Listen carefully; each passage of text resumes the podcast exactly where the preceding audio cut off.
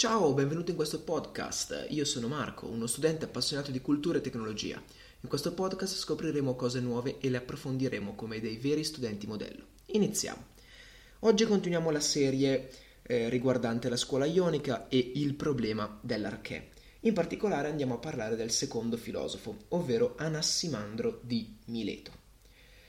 Probabilmente discepolo di Talete, fu Anassimandro, nato verso la fine del VII secolo a.C. e morto agli inizi della seconda metà del VI secolo. Compose un trattato sulla natura, di cui ci è giunto solo un frammento. Si tratta del primo trattato filosofico dell'Occidente e del primo scritto in prosa dai greci. La nuova forma di composizione letteraria era resa necessaria dal fatto che il logos doveva essere libero dal vincolo del metro e del verso per rispondere pienamente alle proprie istanze. Più ancora di Talete, Anassimandro fu attivo nella vita politica. Ci viene infatti riferito che addirittura comandò la colonia migrata da Mileto ad Apollonia. Introduciamo il primo concetto, ovvero il concetto di infinito, l'aperon. Con Anassimandro la problematica del principio si approfondisce egli ritiene che l'acqua sia già un qualcosa di derivato e che il principio arché sia, invece, l'infinito, ossia una natura fusis infinita e indefinita, da cui provengono tutte le cose che sono. Il termine usato da Nassimandro è aperon, che significa ciò che è privo di limiti sia esterni, ossia ciò che è spazialmente e quindi quantitativamente infinito, sia interni, ossia ciò che è qualitativamente indeterminato. Proprio perché quantitativamente e qualitativamente il limitato principio Aperon può dare origine a tutte le cose, delimitandosi in vari modi. In ragione della sua indeterminatezza, tale principio abbraccia e circonda tutto, appunto perché tutte le cose, una volta private della loro delimitazione e determinazione, si riducono ad esso. Secondo concetto, il principio inteso come divino, questo infinito appare come il divino perché è immortale e indistruttibile e quindi, a differenza degli omerici e della tradizione, non ha nascita.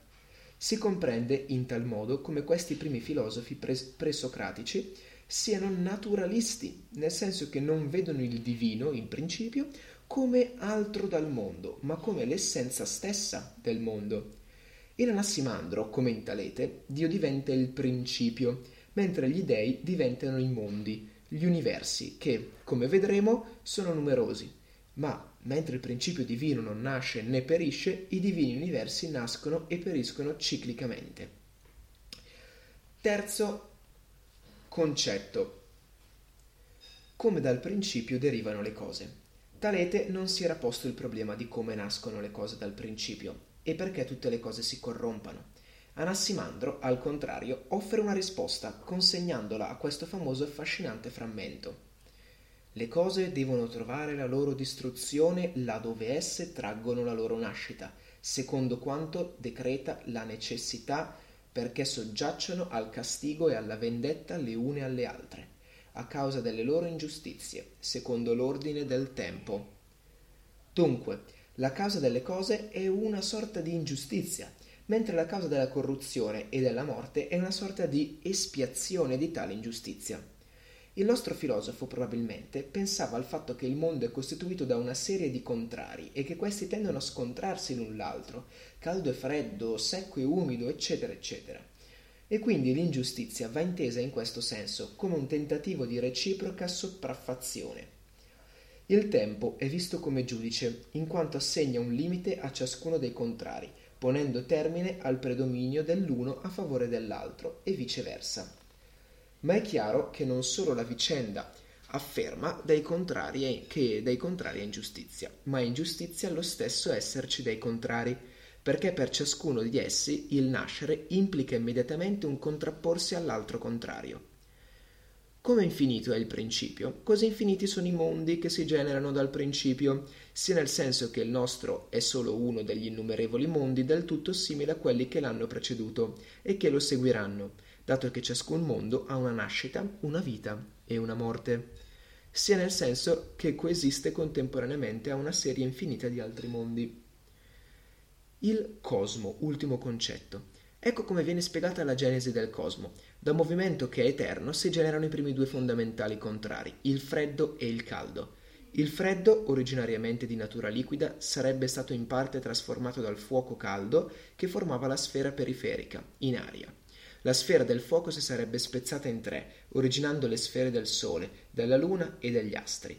L'elemento liquido, invece, si sarebbe raccolto nella cavità della Terra costituendo i mari. La Terra, immaginata come avente forma cilindrica, resta sospesa senza essere tenuta da nulla, ma rimane ferma a causa dell'uguale distanza da tutte le parti ossia per una sorta di equilibrio di forze. Dall'elemento liquido, sotto l'azione del Sole, nacquero i primi animali di struttura alimentare, da cui via via si sarebbero sviluppati gli animali più complessi. Questo quindi era Anassimandro di Mileto. Grazie mille per aver ascoltato questo podcast e ci vediamo nel prossimo episodio. Ciao!